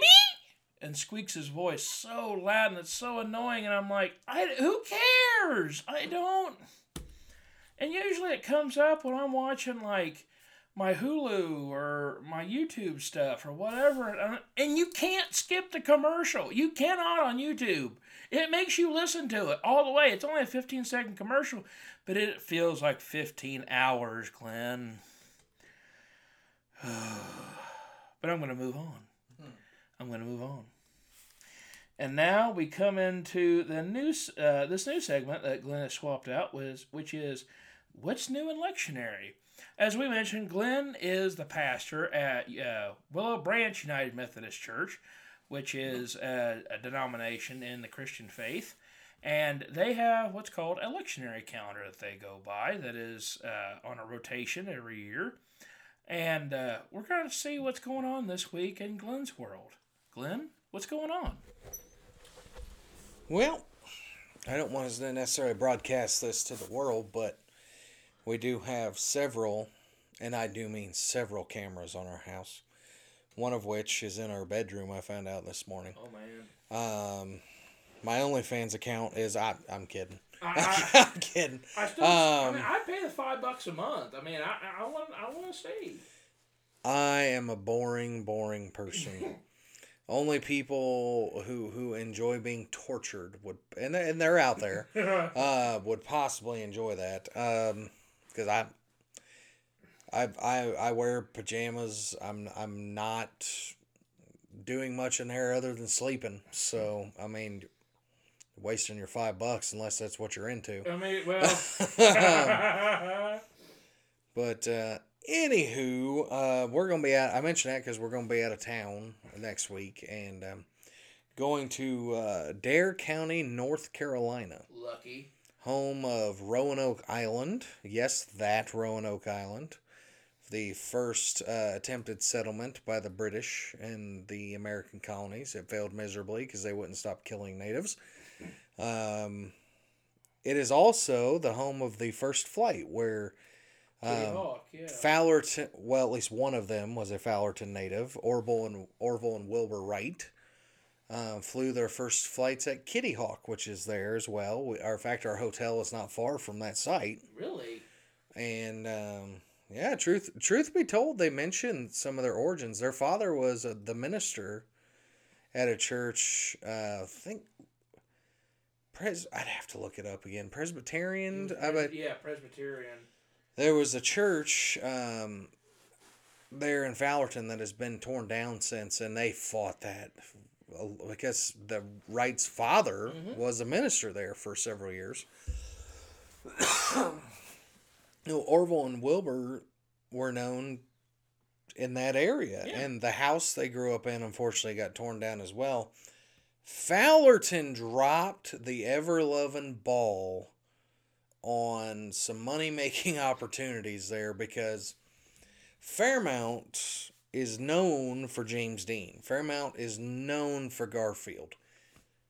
We could have had that with Orville and Wilbur, but it didn't happen. In fact, the field directly to the north of my house, one of their early planes landed in that field. Really? So just a little bit of nostalgia for you. Ooh, I love it. So we'll be out there for the next few days, and we're going to stop at Gettysburg. None of the buildings are open because it's winter, and apparently the federal government doesn't open national battlefields in the winter.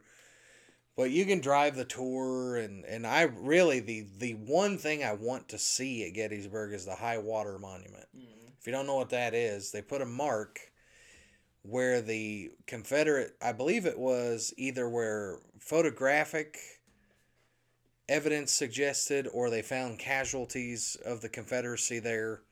It was the furthest point they got into the lines of the hmm. Union.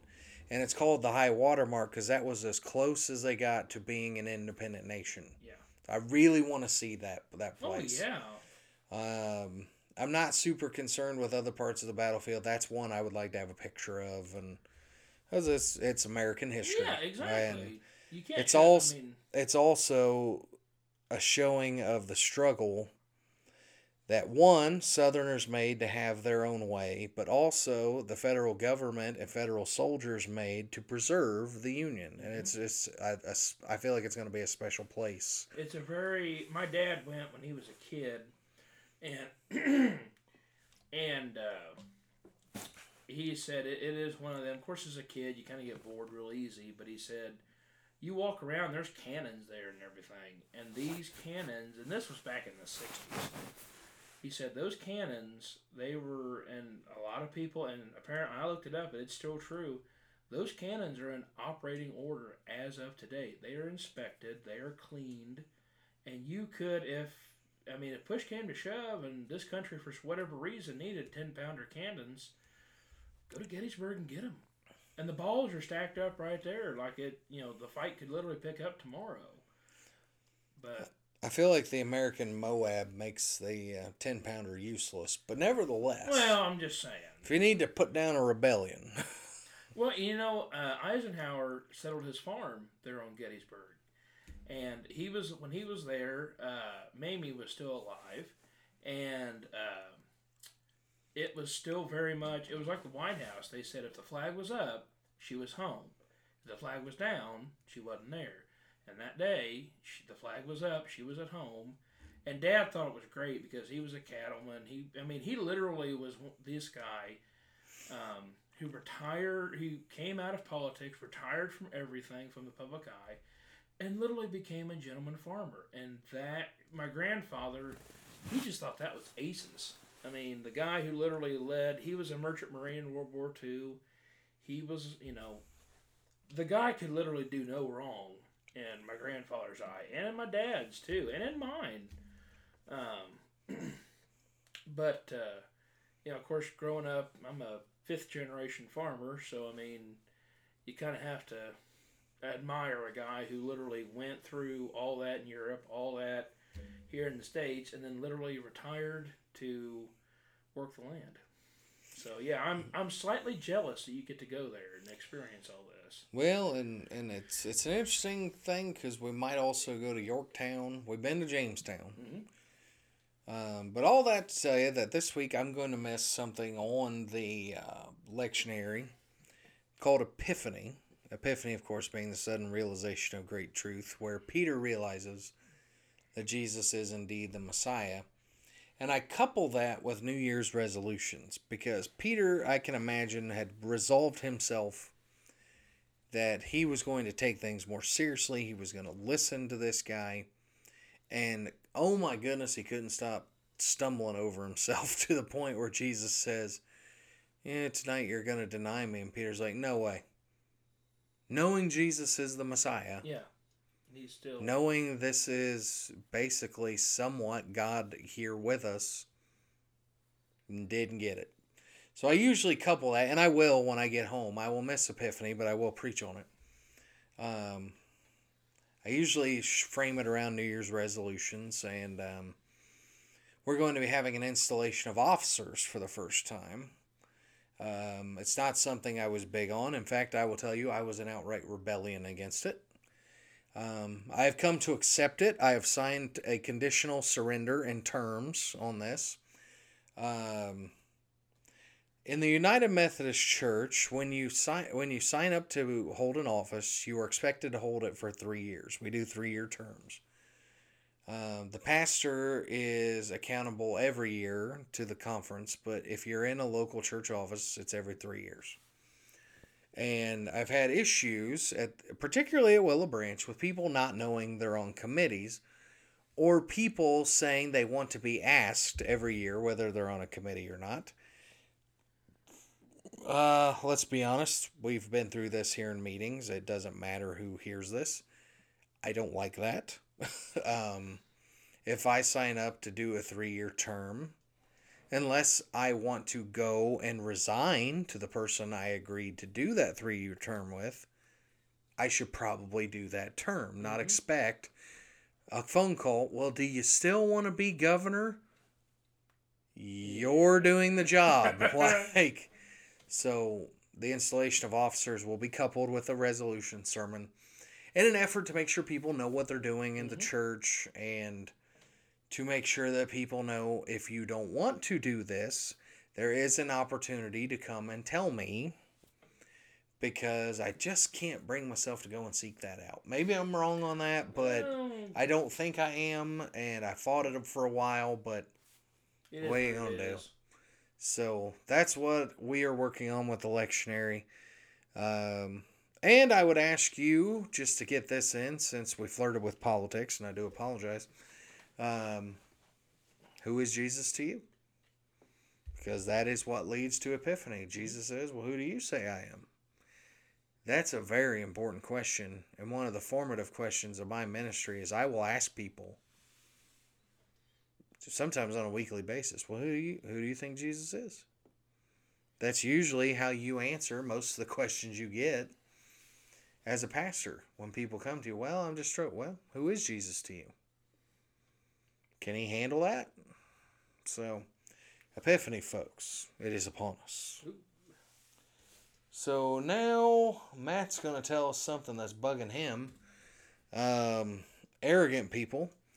Um, just know if you will come upon me as if you are better than me. In fact, I was talking to my goddaughter about this just last night. Uh, she asked me how how do you handle someone who's kind of a jerk and um, lords things over you. And I told her, and this is absolutely true for anyone out there who knows me. Um, I told her, don't get angry, get even. I have served in some lowly places in my ministry. I'm just now to the point where I am ascending to places where I have some kind of authoritative nature or say so in things. And I've told people along the way, oh, don't worry, I'll have that job eventually. and all of the ministers that I grew up under, a lot of the people that I served in positions under, and especially the ones who have been rude to me or, well, who are you? I hold a position of authority over them now, and um, I don't lord it. But I do remind people be careful how you treat those who can't do anything for you, because someday you might answer to them. So I'm eager to hear Matt's take on arrogance, because for reasons that will remain unsaid, Matt and I have had these conversations in regards to different folks, and he's had his opportunity to get even, and he was very gracious. So, um, Matt, tell us about arrogant folks. I'm eager to hear this. Well, I'll tell you what. It started out. It was actually about um, about arrogance in today's youth. Um, it was about uh, talking about.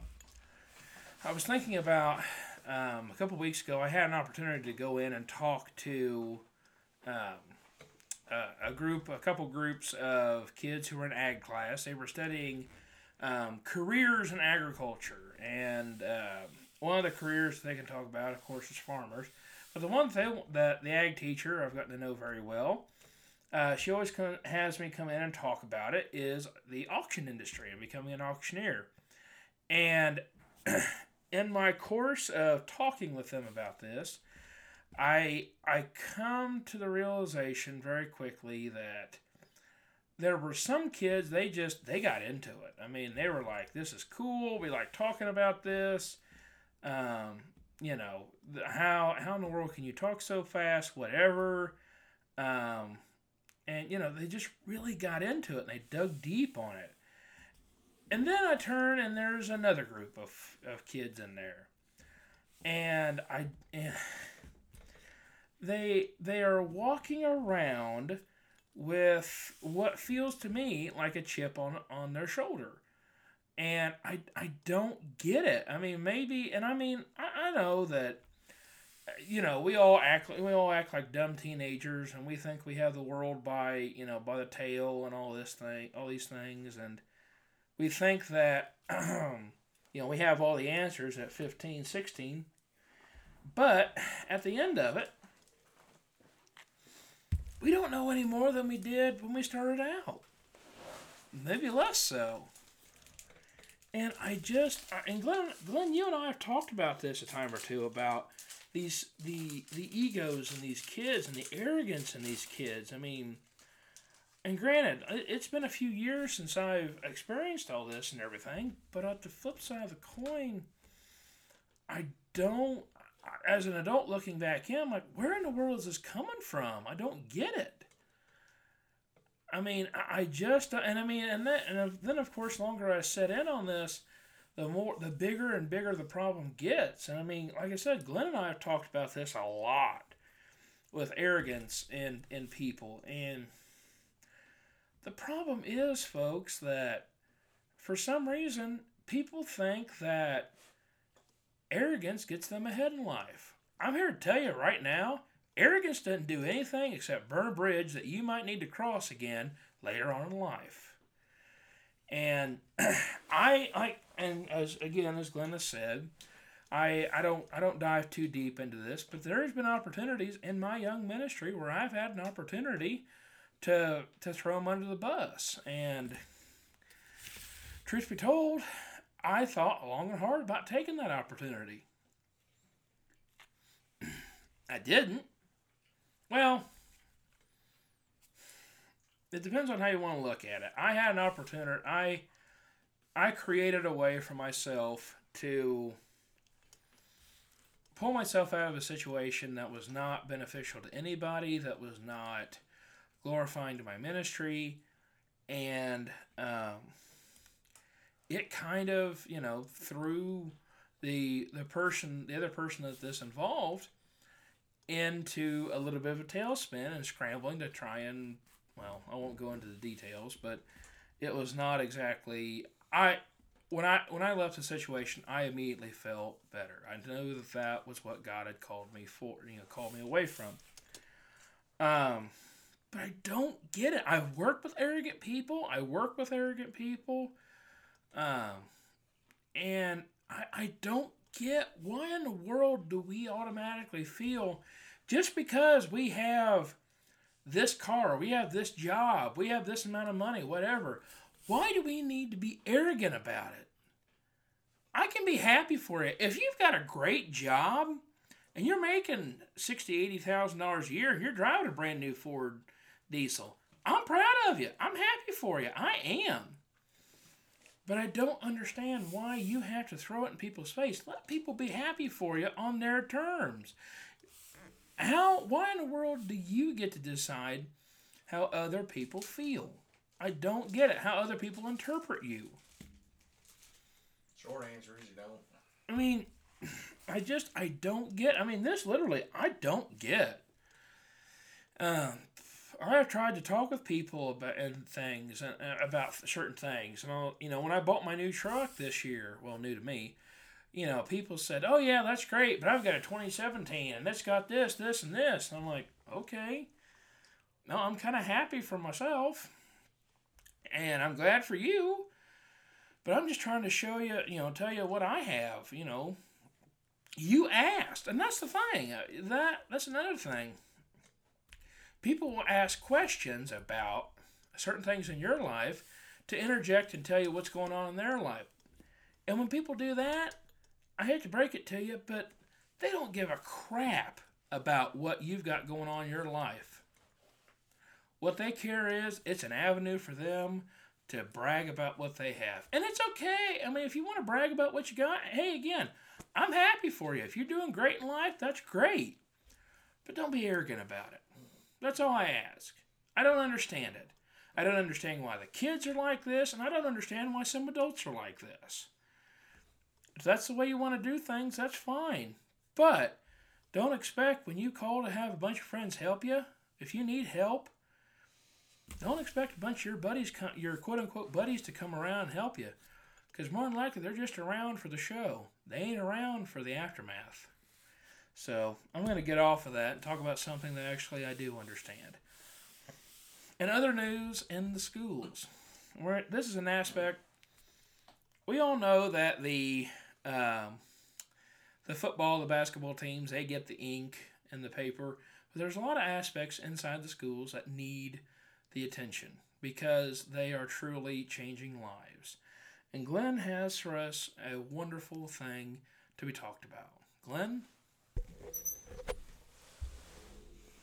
You know, a lot of people like to be critical of teachers, and um, well, they get like eight or nine breaks, and then they have spring break and these other things. Well, I'm here to defend teachers usually at every cost. Um, I'm gonna tell you right now. I've said this before. Not sure on this particular platform, but um, I had some bad teachers in high school.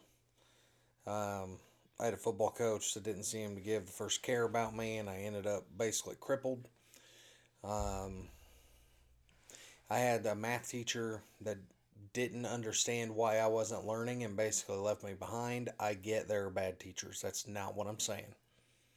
Most teachers are working their tail off, trying everything that they can to stay in that profession. You know, Matt talks about how does a kid get into farming these days? If you're not already in it, there's no way to get in it. Well, teaching's the same way. You get paid nothing. You got to buy your own supplies. You got to deal with the class clown, kids that don't want to be there, kids that are being abused, kids that are homeless, kids that have been kicked out of their homes. They're trying. And Christmas break is a chance for teachers to get away and be around their families and reset. And they come back to school January 1st or 4th or 8th or whenever they do. And that is the brightest you will see them because they went home, recharged, and decided, I still want to do this. So when you send your kids back to school, send them back with a note and burn burn that light even brighter and your kid will get a lot more out of the second semester because I guarantee you more of them did than didn't. They went home and they had a crisis. Do I still want to do this? Can I still do this? And they said yes when they come back. So it's cliche at this point. I don't really care.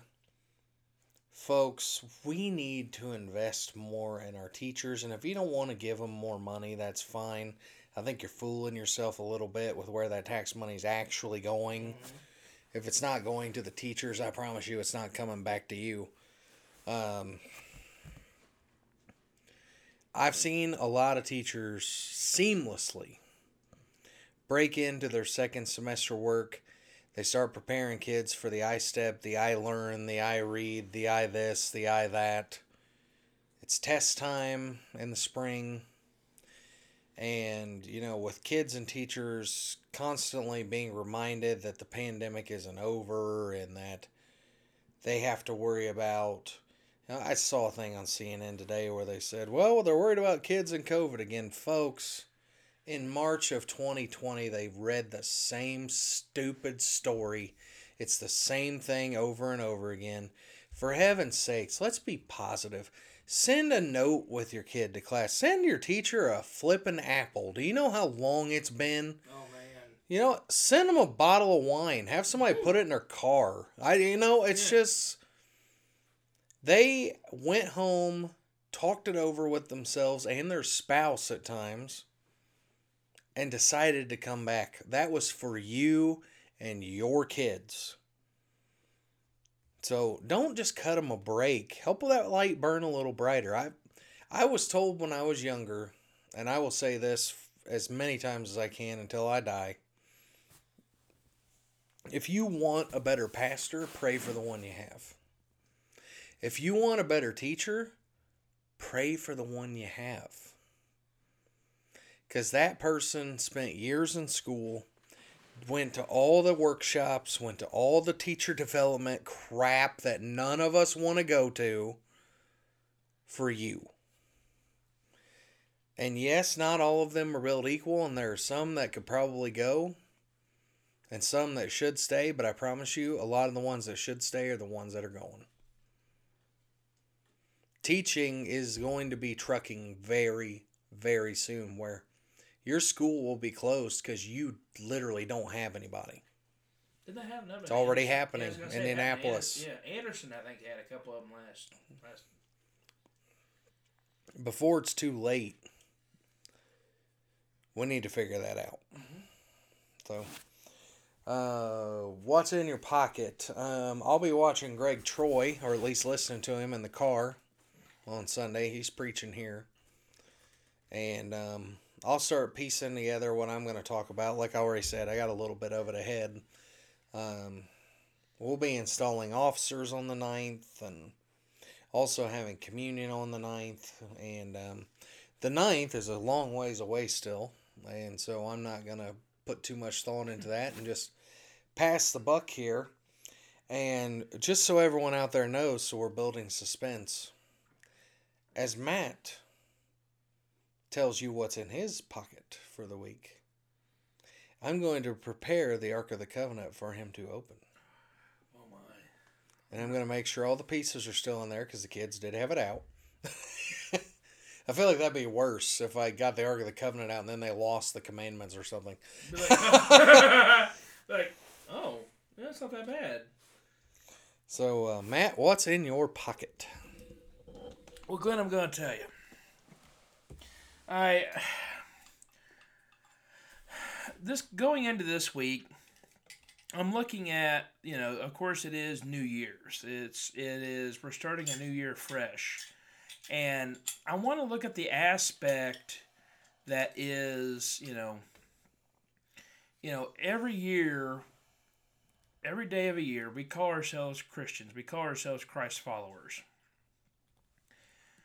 But are we really uh, are we really doing that? Are we really allowing ourselves to be um, to be the the Christ follower that we are called to be, to be the ones that you know Jesus charged us with being? And looking at, you know, if we are, then what can we do to keep it going? But also, if we're not, what's keeping us from it? What's pulling us away from it? Why are we not talking about this? Why are we not um, addressing this? Because typically it's one of those we just kind of you know pass the buck and say, you know what, I'm a, I believe in Jesus. I'm I'm a baptized believer. But you know, I I you know the the guy with all the tattoos on his arms. I don't know about that. Or you know the the gal that's that comes to church and maybe she's um what's the fresh from her shift. Um, you know things like that. If they're coming into the church, I mean they've already taken that step. They're coming into a place that historically, and as we've seen in the last few years, has not been an overly welcoming place for these people. And, um, you know, just really looking at the aspects of not necessarily chastising these people when they come in, but talking with them, working with them, and embracing where they've come from and showing them the life that they can lead as a fellow believer in Christ. And I, I don't I believe that's the best way to start the year. I really do. Um, you know, it, I'm gonna you know of course there's a few other aspects of it that I, I'm gonna leave alone. I I draw a line, which we kind of cross that line a time or two. But there's two things I really don't talk about in the pulpit, and that's money and politics. Um, it's a hard and fast rule that I have kept uh, up until this point. The money thing, as has been brought up to me, probably have to touch on it a time or two, especially if the coffers get uh, get a little low. But we'll cross that bridge when we come to it. So that's what's in my on the docket for me this week. Well, folks, we're gonna wrap up this show. We thank you for tuning in, whether wherever you found us on Apple Podcasts, on Spotify. If you found our Facebook uh, page, friends, we just hopefully this has been a way for you to be able to come into a space where maybe you've laughed, maybe you've thought a little bit, maybe you've dwelled on things, and maybe even you got mad. When I ask you, if you got mad, why? Is it something that we said that you disagreed with, or is it something that we said that maybe is is rooted in biblical truth that you really don't want to deal with, or you felt that was it was okay that God just you know God knows what's on my heart kind of thing. And friends, I'm here to tell you, if you're getting mad, there's probably a reason why. And I invite you to look at the reason why. So that's all I have for this week. Um, friends, thank you very much for tuning in. And as uh, I've got Al staring at me now, apparently we're, we're moving into a, an exciting moment here. Um, we are going to move into, I feel like Indiana Jones, but I, I well, not even Indiana Jones. I feel like the guy, uh, Belloq, that was his name, the character in uh, Raiders of the Lost Ark, the guy who uh, commands that the ark be opened. And here on the air, it won't be live because you're listening to a recording, but friends, I ask you pray for me. I'm about to do something that scholars, biblical scholars, have wished to do for generations. I'm about to open the Ark of the Covenant.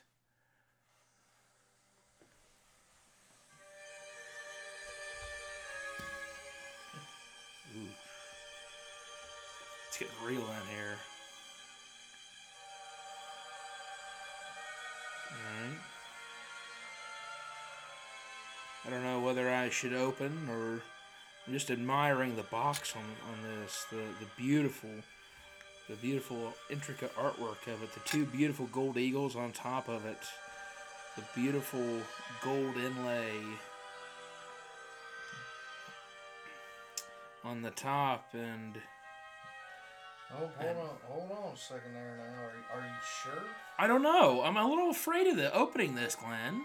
I mean, because I mean, uh, we we know we do not know. Have, have you ever wondered what might actually be? Let's turn the music down here. Have you ever actually wondered what might be hiding out in there? What evils you might? It's uh, I mean, it's it's kind of the only thing I can correlate it to is the theory is the the old story of Pandora's box. You know that that thing. Well, I bet I bet there's a lot of people out there wondering what's going to happen. So I think without further ado, We should let's go ahead and and I guess we'll go ahead but I and warn you, I have opened it. you have oh and you've lived the tale. There's no turning back. Oh boy, I tell you what, I'm I'm excited. So here we go, folks. Come on!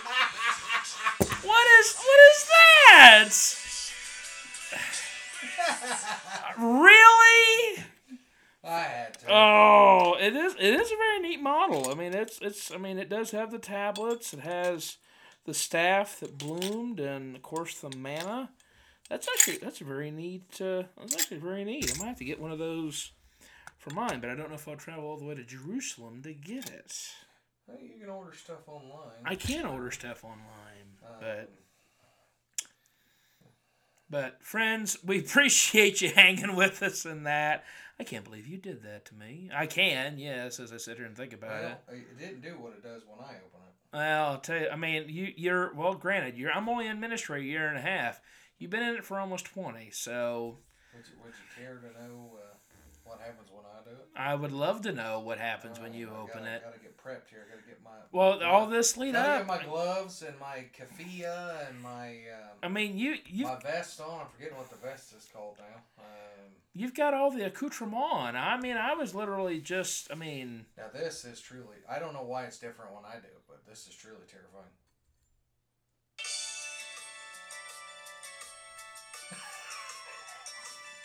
really, really. That's what happens when you open it.